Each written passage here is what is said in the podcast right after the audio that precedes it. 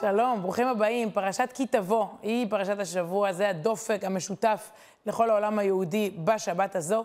ובניגוד למה שנקרא אווירת אסק, כן, אווירת סוף קורס, בתורה זה ממש לא ככה, כי אנחנו כאילו כבר בסוף התורה, סוף ספר דברים, ובעצם גם בסוף השנה, אותו ראש השנה, אז יאללה, הפרשות האלה מכוננות, אחת-אחת, פשוט פרשות מרתקות. אנחנו ננסה לתמצת קצת מתוך הסודות הרבים והקסם הרב שיש בפרשת אה, כי תבוא. אז קודם כל איזשהו מיפוי. זו הפרשה השביעית בספר דברים. אנחנו עכשיו קוראים את ספר דברים. אחרי בראשית ושמות ויקרא במדבר, משה רבנו נפרד מעם ישראל, ואנחנו כבר בפרשה השביעית בנאום שלו, בצוואה שלו. הכינוי של הפרשה, פרשת התוכחה. חלק נכבד ממנה, לא כולה, אבל מכיל תוכחה. קללות, דברים קשים שיקרו לעם. יש בה גם ברכות ויש בה עוד נושאים, אבל היא מכונה פרשת התוכחה. קוראים אותה תמיד שתי שבתות לפני ראש השנה, כמו השנה. למה? כי לא רוצים לסיים את השנה בתוכחה, באווירה כזאת לא נעימה, ולכן היא לא תהיה הפרשה של סוף השנה, אלא של קצת לפני.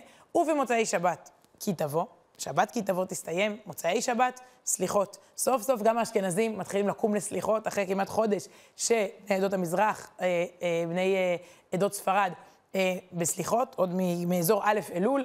עכשיו, בכל העדות כבר אומרים, אומרים סליחות, והטקסט העתיק הזה, הפיוטי הזה, של רחמים ושל טהרה, בעצם יקיף אפילו עוד יותר ציבורים.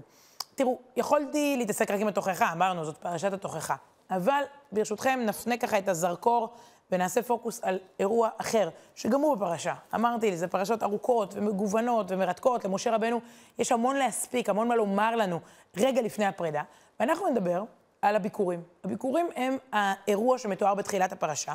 נתמקד בטקס הזה. אנחנו מכירים, כן, את התמונות ילדות האלה, סלנו על כתפינו, ראשינו עטורים, מקצות הארץ באנו, הבאנו ביקורים. זה חג שמאוד מאוד התחדש עם החזרה שלנו אה, לארץ הזאת, אבל זה לא רק היום שהגננת אומרת להביא טנא וצריך לקנות אה, תפוז אה, במכולת, זה שיעור חינוך. זו תפיסת עולם שלמה. מי שיתחבר לתפיסת העולם של הביקורים, גם אם הוא לא מחר בבוקר לוקח ביקורים מהגינה שלו ועולה לבית המקדש, כמו בפרשה, יקבל שיעור נגד אגואיזם. הוא יקבל סדנה נגד רכושנות יתר ונגד חרדות ונגד קמצנות. ואנחנו רגע נצא למסע ופשוט נלווה רק את האירוע הזה של הביקורים מתוך הפרשה הארוכה שלנו. עכשיו אנחנו בפוקוס על, על תחילתה. קודם כל, יש כאן איזושהי קריאה לשים לב לרגעי ביקורים. שוב, משה רבנו נפרד, זאת צוואה. אתם תיכנסו לארץ, ואז אתם תטעו כרמים ושדות. ומה אז? והיה כי תבוא אל הארץ, אשר השם אלוקיך נותן לך נחלה, וירשת וישבת בה. נכון, לפרשה הזאת קוראים כי תבוא, כי משה מדבר איתנו, מה יהיה כי תבוא? מה יקרה כשתיכנס לארץ? ולקחת מראשית כל פרי האדמה, אשר תביא מארצך, אשר השם אלוקיך נותן, ושמת בטנא, והלכת אל המקום אשר יבחר השם, למקדש בירושלים, שם, שכן שמו שם, המקום שבו שמו שוכן. רגע, רגע, לא הבנתי. נכנסתי לארץ, בניתי, עשיתי, לזרוע, לקצור, לחרוש, לדשן, לחכות, גשם יורד, סוף סוף יש איזה פרי. אז מה? תן לאכול. את ההתחלות שבחיינו צריך לקדש. החקלאי יוצא לשדה, הוא רואה פרי ראשון מבשיל. במקום לקחת ביס, לקרוא לכל בני הבית להיכנס לסלון, הוא שם אותו בטנא ועולה איתו לירושלים בתהלוכה חגיגית, שם עוד מחכה לו טקס שלם של כל מסע חייו וכל המסע של עם ישראל. זו אמירה מאוד מאוד חשובה.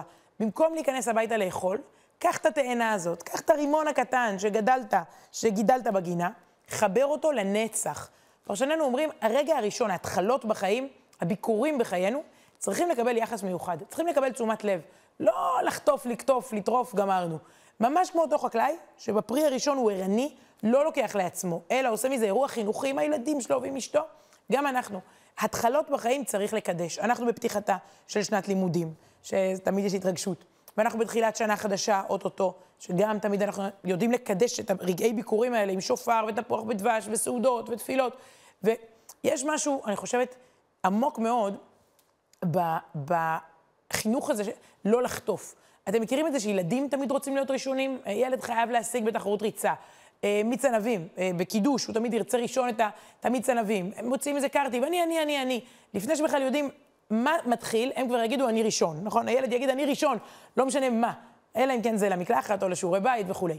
זה יצר מאוד מאוד בסיסי. ומצוות הביקורים באה לחנך רגע את, ה, את היצר האנושי הזה של אני ראשון, קדימה, קדימה, קדימה, והיא באה ואומרת לנו, תרפה ותתחבר. אה, בעצם היא נוגעת בדיוק ב, ב, אה, בשורש הזה, בקצת אגואיזם הזה, בקצת ילדותיות הזאת של הנפש של האדם, שהאינסטינקט שלו זה, זה שלי, בואו ניכנס הביתה, והתורה אומרת לו, זה לא אני ראשון, זה אני גדול יותר מהרימון הזה, בואו ניקח את הביכורים, בואו נעלה לירושלים. אני רוצה שנראה אה, איך זה מתואר במשנה ובהלכה. יורד אדם בתוך שדהו ורואה תאנה שביקרה, ככה כותבים חז"ל, אשכול שביקר, רימון שביקר, ביקר זה אומר הגיע להבשלה, וביקורים. כושרו בגמי, הוא קושר אותו, מסמן אותו, ואומר, הרי אלו ביקורים. הילד חוזר מהבית ספר, אומר לו, אבא, תראה, יש לנו ביקורים. אה, האישה חוזרת מהעבודה, הילדה חוזרת מחברה, תראו, יש ביקורים, ועוד מעט כולנו נעלה לירושלים. שנה של עבודה חקלאית מסתיימת, כל העונות שעברנו. יש פירות, בואו נחבר אותם אל הכלל ואל הנצח. הבעל שם טוב, מייסד תנועת החסידות, ביקש מאיתנו להתייחס לביקורים בחיינו בכל יום. והוא ממש קבע, ביקש מתלמידיו, אבל בואו נהנה גם אנחנו מההוראה הזאת, הוא אומר כך, יש לשים לב לראשית של היום, למחשבה הראשונה, לדיבור הראשון ולמעשה הראשון. האם אנחנו קמים בבוקר, מה הביקורים של היום שלנו? תנסו לחשוב איך קמתם בבוקר. עם מחשבה שהיא אופטימית או פסימית, מה המשפט הראשון, הראשון שיוצא לנו מהפה? קיטור, אוף, השעון צריך זה? מה הדבר הראשון שאנחנו עושים? האם זה מעשה שימשוך אחריו את כל היום, את כל המעשים לכיוון טוב? טקס הביקורים זה לא היסטוריה רחוקה, זה בעצם מתקיים בחיינו שוב ושוב. כל בוקר יש לנו טקס ביקורים, רק צריך לשים לב לראשית של היום. אז שוב, המחשבה הראשונה, הדיבור הראשון והמעשה הראשון, נסו מחר בבוקר לשים לב לזה. והבעל שם טוב מסביר עוד דבר. שוב, הוא ייסד את כל תנועת החסידות שאנחנו מכירים היום על כל זרמיה. הוא אומר, בדרך כלל, לבן אדם יש רצונות טובים. לקראת פתיחת שנה חדשה, כן, כשקוראים את הפרשה הזאת, המון רצונות חדשים. כמה הבטחות יש לכם לתשפ"ב, פ"ג, לסוף תשפ"ב, תחילת תשפ"ג? לעשות, לפעול, לשפר, השנה הקרובה אנחנו בכל התחומים נהיה מושלמים, בזה ובזה ובזה. הרבה פעמים הרצון הטוב נשאר רצון בלבד, הוא פשוט לא יוצא לפועל, הוא לא מגיע לידי יישום. כשמתעורר בנו רצון חדש, איך אמרה הפרשה? ושמת בטנא. קח את התקווה, קח את השאיפה, אל תשאיר אותו רק במחשבה. אומר הבעל שם טוב, שים אותו בטנא, שים אותו, תיתן לו כלים מעשיים, תכלס. תוריד אותו לעולם המעשה. זה העבודה שלנו בתקופה הזאת, חודש אלול, לקראת השנה החדשה. לתפוס את החלומות היפים, לפרוט לפרוטות, לתכנן איך אנחנו מיישמים את זה בפועל, כן? לא, לא רק בחקלאות, ב- ב- זה יכול להיות אה, בהייטק, מה אתה עושה עם אה, משכורת ראשונה, עם אה, הנפקה ראשונה, אה, וגם אה, ילד שבחופש עבד אה, בבריכה וקיבל משכורת ראשונה. כל הישג ראשון בכל תחום, כמובן שזה מגיע לילד בכור, פדיון הבן לבן בכור. הרבה מאוד דברים בחיים הם ראשית, יום ראשון בדירה החדשה שעברנו אליה בחופש הגדול.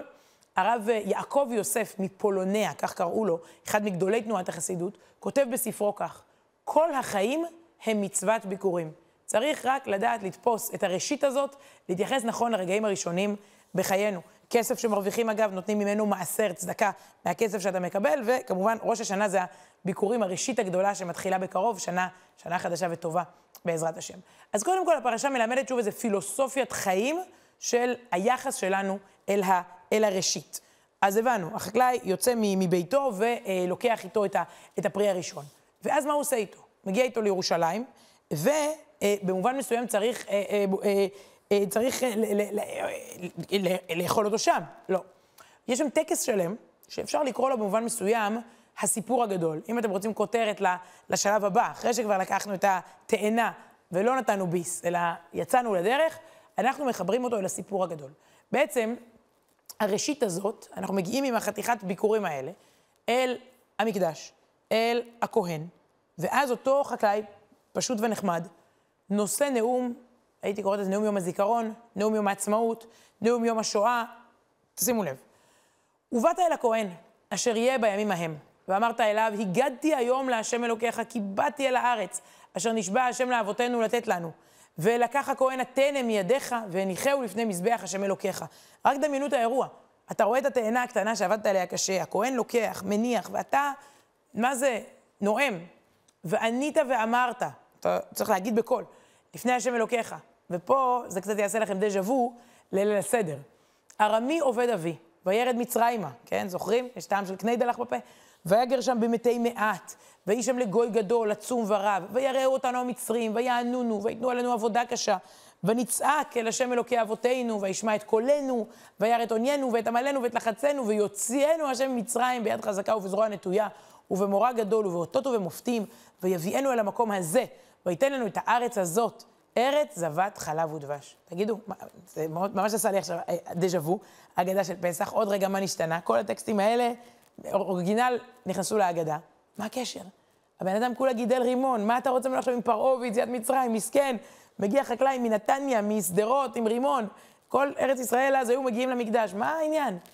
העניין הוא ההקשר ההיסטורי הרחב. אנחנו מחברים את כל העבר, כל ההווה וכל העתיד לתמונה שהיא תהליך היסטורי אחד שלם. מכירים את האמירה, זה גם מפסח, בכל דור ודור חייב אדם לראות את עצמו כאילו הוא יצא ממצרים. זה ממש דומה. כאילו עכשיו אנחנו אומרים, בכל דור ודור, אני חייב אדם לראות את עצמו כאילו הוא בא אל הארץ, גם עלה לארץ, לא רק יצא ממצרים. אותו חקלאי בעצם לוקח את התאנה ומחבר אותה לכל העולים מכל הגלויות. אמ, יש, שוב, אה, המון המון משמעות לימינו אנו. האם מה שאנחנו עושים, יש לו הקשר? האם אנחנו חלק מאיזשהו, מאיזשהו סיפור גדול אה, ורחב יותר? ככל שאתה יותר מבוגר, אני חושבת שאתה יותר אה, מבין את זה, יותר חי את זה, כי היית פה לפני 67, היית פה אה, לפני 48, היית פה בתקופות אה, היסטוריות סוערות. אני חושבת שהדור שלנו יכול להיות, לוקח את זה קצת כמובן מאליו, אה, את, את, את, את החיות המשותפת, הריבונות, המדינה, את ההיסטוריה, את היהדות, את זה שהכל, הכל בא לנו די, די, די בקלות, לא עם הקשיים של הדורות הקודמים. ולכן אולי אלינו מדברת הפרשה. היא מדברת לא לדור ראשון של מצוקה, היא מדברת לדור של שפע, שנוח לו. הרי אז כולם עבדו בחקלאות, אבל דמיינו היום אה, אה, מורה ומהנדס אה, וגרפיקאי שעולים לירושלים. כלומר, המטרה היא לחנך כל אדם בכל מקצוע, אה, גם לשים לב לראשית של ההצלחה שלו, וגם לחבר את מה שהוא עושה לסיפור הגדול של כולנו. אני זוכרת את התקופה שבה נחטפו שלושת הנערים, אייל, גלעד ונפתלי, מבצע שובו אחים, גם אתם ודאי זוכרים. באותה תקופה, הרב דוב זינגר, שהיה המחנך של שניים מהם אה, בישיבת מקור חיים, אה, ניסה להסביר למה כל העולם היהודי מתחבר אה, לסיפור הזה. אני זוכרת שראיינתי אותו אז, פגשתי אותו, ליווינו כולנו את הסיפור, מבצע שובו אחים והחיפושים אחרי החטופים, ולצערנו גם מציאת הגופות וגם ההלוויות של שלושת הנערים היקרים האלה. והרב דובי זינגר, המחנך, אמר, כל העולם הם קיבלו, זה היה בלתי נתפס, באמת, אהבה ו- ואהדה ותפילות ותרומות ורעיונות וחיבורים, פשוט חוצה עולם. הוא אמר נקודה מעניינת, הוא אמר, השאלה בחיים זה מאיפה אתה מתחיל לספר את הסיפור ואיפה אתה גומר את הסיפור. כל אחד שיבקשו ממנו לספר על עצמו, הוא יתחיל בנקודה אחרת, והנקודה שממנה אתה מתחיל, היא תספר סיפור אחר לגמרי. אתה יכול להתחיל מהיום בבוקר, נכון? אתה יכול להתחיל מהשנה האחרונה, אתה יכול להתחיל מהלידה שלך, אתה יכול להתחיל מהלידה של סבא שלך, או מהעלייה לארץ של סבא רבא שלך. זה כבר נותן משמעות אחרת. איפה הסיפור מתחיל? איפה הסיפור נגמר? כשאתה מת, או בילדים שהשארת אחריך, או באיזה נצח נצחים. והסבר רב דובי זינגר, אנחנו מרגישים שהסיפור הזה הזכיר ליהודים רחוקים בעולם את הסיפור הגדול יותר. הרי לא חטפו אותם כי הם אייל, גלעד ונפתלי, אלא בגלל מה שהם ייצגו. ולכן, אה, אה, הוא אמר, אנחנו אה, חיים במקום שבו חיו בגוש עציון, התהלכו אברהם ויצחק ויעקב. אנחנו רגע מקבר רחל, מאיפה שרחל אימנו הסתובבה. גם אנחנו מחוברים לסיפור גדול יותר. ואנשים במובן מסוים רוצים סיפור, מחפשים משמעות. לכן הם מתקשרים כל היום ושולחים עוגות ל- לישיבה שבה הבחורים למדו. בעצם הטרגדיה הזמנית הזאת חיברה רבים רבים לסיפור שהוא הרבה יותר, הרבה יותר רחב. ובמובן מסוים, הוא, הוא, הוא סיפר שהוא מאוד התלבט האם להכניס תקשורת אה, ל, לישיבה. בהתחלה אמצעי התקשורת מאוד מאוד רצו להיכנס. הוא אמר לו, לא, היא מפריעה לנו. אבל הבנתי, אני זוכרת שהוא אמר לי, הבנתי שהסיפור שלנו הוא לא שלנו, הוא באמת שייך לכל עם ישראל. המתנדבים והמחפשים והמתפללים ושולחי העוגות וכל המתקשרים, הם חלק מהסיפור הגדול. זה גם לא סיפור שלי. ולכן אנחנו פותחים, הם פתחו את, אה, אה, שערי, אה, שערי הישיבה, והרגישו שנתנו לכולם לקחת חלק בסיפור הזה, שהסתיים כמובן, ב, לצערנו, בטרגדיה, אבל הזכיר לנו, אני חושבת, טוב מאוד, מי אנחנו. כמו שאמרה בת גלים שער, אמו של גלעד, יצאנו לחפש אותם ומצאנו את עצמנו. אז בעצם, אני, מה שהפרשה עושה זה להזכיר לנו את הסיפור הגדול, לא על רקע של טרגדיות. בטרגדיות, אגב, אנחנו טובים, לצערנו. מלחמה, מבצע צבאי, הופ, אחדות, כולם ביחד, זוכרים מי אנחנו ומה אנחנו, והכול מתחבר, עבר, הווה ועתיד. עכשיו נראה אותנו בטוב. נראה אותנו כשיש לנו יבול ושפע וכלכלה וצמיחה, לא מתכסחים, לא רבים, עולים לירושלים בתהלוכה משותפת ושמחים. אז דיברנו על לזהות את רגע הראשית. דיברנו על זה שאפשר לחבר את הפעילות, העבודה הקטנה שלנו, לסיפור הגדול. ואז מגיעה תנועה מאוד מאוד, תנועה נפשית מאוד מאוד מעניינת של אותו חקלאי, תודה. זאת הכותרת השלישית, זה השלב השלישי בסדנה הזאת שאנחנו עוברים יחד עם הפרשה. החקלאי אומר תודה על היש, הוא לא מסתכל על האין, ולא על ההפסדים, ולא על השדה של החקלאי ממול, ולא על כמה הוא הרוויח שנה שעברה, או כמה הוא מתכנן להרוויח שנה הבאה. להודות על מה שיש, להיות במלאות של כאן ועכשיו, ולהודות על זה, זאת דרגה מאוד גבוהה, וכנראה זה חלק מהשיעור הזה שצריך לעבור. ואתה, אומר החקלאי, ואתה, הנה הבאתי את ראשית פרי האדמה, אשר נתת לי השם, והנחתו לפני השם אלוקיך, והשתחווית לפני השם אלוקיך. יש פה אלמנט של הודיה, ושוב, הפרשן העל של התורה, הפרשן הכי בסיסי שמלווה את הקריאה, רש"י, כותב כך, בשלוש מילים, שאינך כפוי טובה. תוכיח שאתה יודע להגיד תודה, כן? הרי הכי קשה אצל ילדים קטנים, אני מכירה את זה, נו, תגיד תודה, תודה. תגיד עם כל הכוונה, עם כל הלב, תודה. אתה מכריח אותו להגיד תודה. לא, פה יש משהו שהלב שלו באמת מלא הודיה, והוא לא כפוי טובה. הוא בא לומר תודה על, על השפע, על הברכה. הוא לא שוכח, כן? הרי הפחד הכי גדול של משה רבנו זה שנשכח. שניכנס לארץ ונשכח אותו ואת כל מסריו ואת כל מה שעברנו במדבר ונהפוך לסתם, כמו כל אומה. הוא רוצה שלא נתייחס כמובן מאליו למה שאנחנו מקבלים, שנזכור, כל, את כל מה שלמדנו במדבר ניקח לארץ. אה, הרמב"ם, הזכרנו, אנחנו הולכים פה על הפרשנים, באמת ה-A-ליסט, אפשר להגיד, של הפרשנים. אז רש"י אומר לנו שאנחנו לא כפויי טובה. הרמב"ם, רבי משה בן מימון, אומר, מקרא ביקורים, יש בו מידת הענווה, שהוא לוקח סל על כתפיו ומודיע חסדי השם. זה לא רק חקלאי פשוט, זה יכול להיות הבעלים של רמי לוי, הבעלים של כל ה... לא רוצה לעשות פרסומת מסוימת, של כל הרשתות, של כל החנויות, הטייקונים של המשק, הבעלים של הכל, גם הם עולים, זה לא רק העובד הפשוט. אה, אה, אה, ולכן אומר הרמב"ם, זה שיעור בענווה. כמה שאתה חושב שאתה גדול, אתה גם יודע להיות קטן. כמה ששופוני וכוחי ועוצם ידי, אתה, אתה, אתה יודע להגיד שזה לא מובן מאליו. וזה מסע שבו לא רק אומרים תודה, עושים תודה, ממש מביימים, הרי הוא מחזיק את הטנא ונותן לכהן ונואם. זה לא רק אה, לוואטסאפ כזה, תודה. אה, החיבור לשפע, אה, החיבור של השפע, למקור שלו, לשורש שלו, להכרת הטוב והכנעה, יש בו באמת, אה, אני חושבת, זה, זה סוגר את, ה, את הסיפור ההיסטורי היפה הזה אה, שהחקלאי מלמד אותנו. אני בימים אלה אה, נתקלתי בקטע וידאו, שלחו אליי קטע וידאו של משפחת אה, אה, אה, קרסה, שעולה, עולה מארגנטינה, יחד עם עוד אלפי עולים שהגיעו בקיץ הזה, ברוכים הבאים, עולים מארגנטינה אה, לישראל. אה, הרבה אנשים אומרים תפילת הדרך, גם אצלנו בנסיעות, אה, מניחה שחלק מהצופים גם אה, נוהגים להגיד את תפילת הדרך כשיוצאים לדרך, אה, דרך חדשה, ברכב ובמטוס. אבי המשפחה אה, אמר תפילת הדרך בצורה שממש הזכירה לי את הסיפורים אה, מהגן על אותו חקלאי.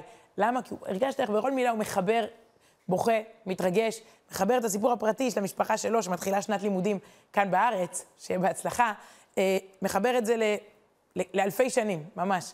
הנה.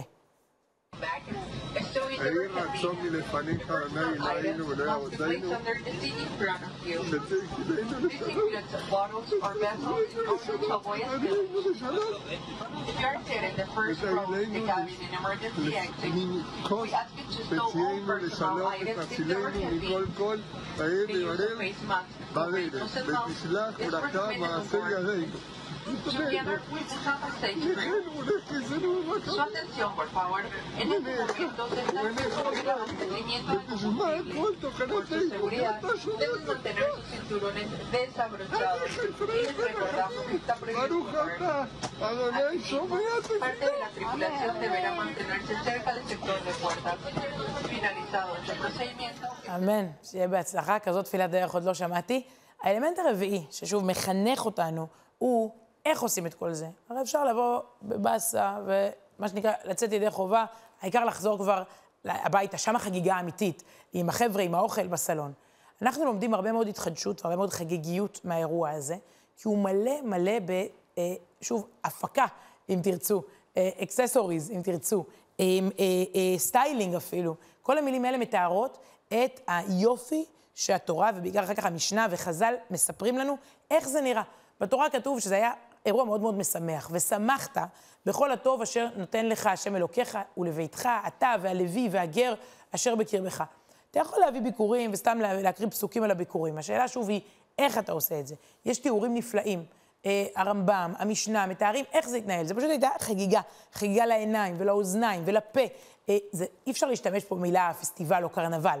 אולי אפשר להגיד, זה היה הפסטיבל של אותם ימים, פסטיבל קדוש. כלומר, בן אדם בא, רואה את, ה, את, ה, אה, את, את, את הפרי, לוקח אותו באיזה טנא, יש ציורים אגב, נראה עכשיו ציור אחד לדוגמה, אה, יש שם שור, מקשטים אותו בענפי זית ובזהב, ושמים עליו אה, כל מיני קרים וקסתות בכל מיני צבעים, ועולים לירושלים עם חלילים ועם כלי נגינה, וכמה עולים? כמה שיותר. נאמר שם שצריך כמה שיותר, זה יהיה כמה שיותר מכובד. אז מצד אחד הם מתקבצים מכל העיירות ומכל הערים, איזו עלייה לרגל, וכשהם מתקרבים לירושלים, תושבי ירושלים יוצאים לקראתם. רק תדמיינו את המחזה הזה בעיניים של ילד בן שש. זה שיעור חינוך הכי טוב, אפילו אם הוא הפסיד בית ספר. הרי בסוף לומדים מחוויות. ראינו את זה בחופש הגדול. ילדים לומדים מחוויה משפחתית שאתה צורב בהם. אז מה החוויה? וזה אירוע, חתיכת אירוע חינוכי.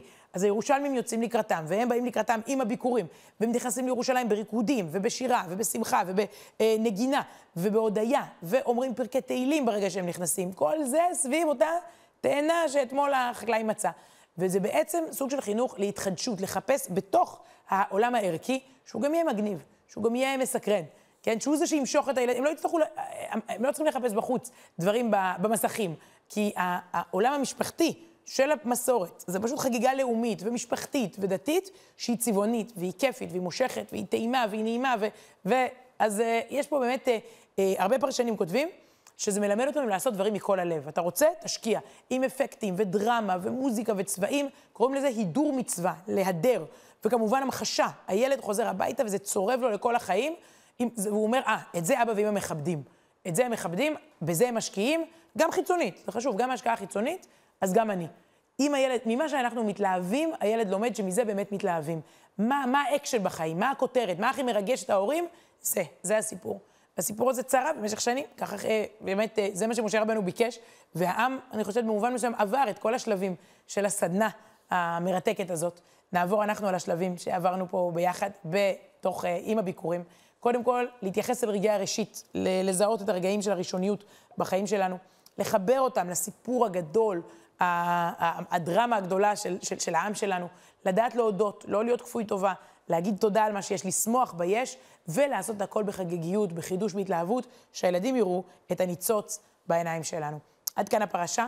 נסיים בטעימה מן ההפטרה. אנחנו אחרי הקריאה בתורה בבתי הכנסת, קוראים מן הנביאים, ואנחנו עדיין בשבתות הנחמה היפהפיות, הפטרות מלאות מלאות במילים מנחמות ומחזקות ומעצימות. והשבוע בשבת אומר לנו הנביא ישעיהו, קומי אורי, קיבה אורך וכבוד השם עלייך זרח. כי הנה החושך יכסה ארץ וערפל לאומים, אנחנו רואים גם אצלנו לפעמים, לא רוצה להגיד איראן, אבל כן, החושך מכסה לפעמים אומות שלמות, עם, העם, עולם כולו מבולבל בחושך, ועלייך יזרח השם, וכבודו עלייך ייראה. לא יישמע עוד חמס בארצך, שוד ושבר בגבולייך, יישמע בך רק וקראת ישועה חומותייך, שערייך תהילה, ועמך כולם צדיקים, לעולם ירשו ארץ, נצר מטעי מעשה ידיי להתפאר. כל הפסוקים האלה עם המילים היפות והמחברות והבונות, מחכים לנו בהפטרה המיוחדת של השבת הזאת. אז uh, תודה, תודה שעברתם יחד איתי את הסדנה הזאת, שניקח גם אנחנו כלים מנושא הביקורים. שבת שלום, בשורות טובות.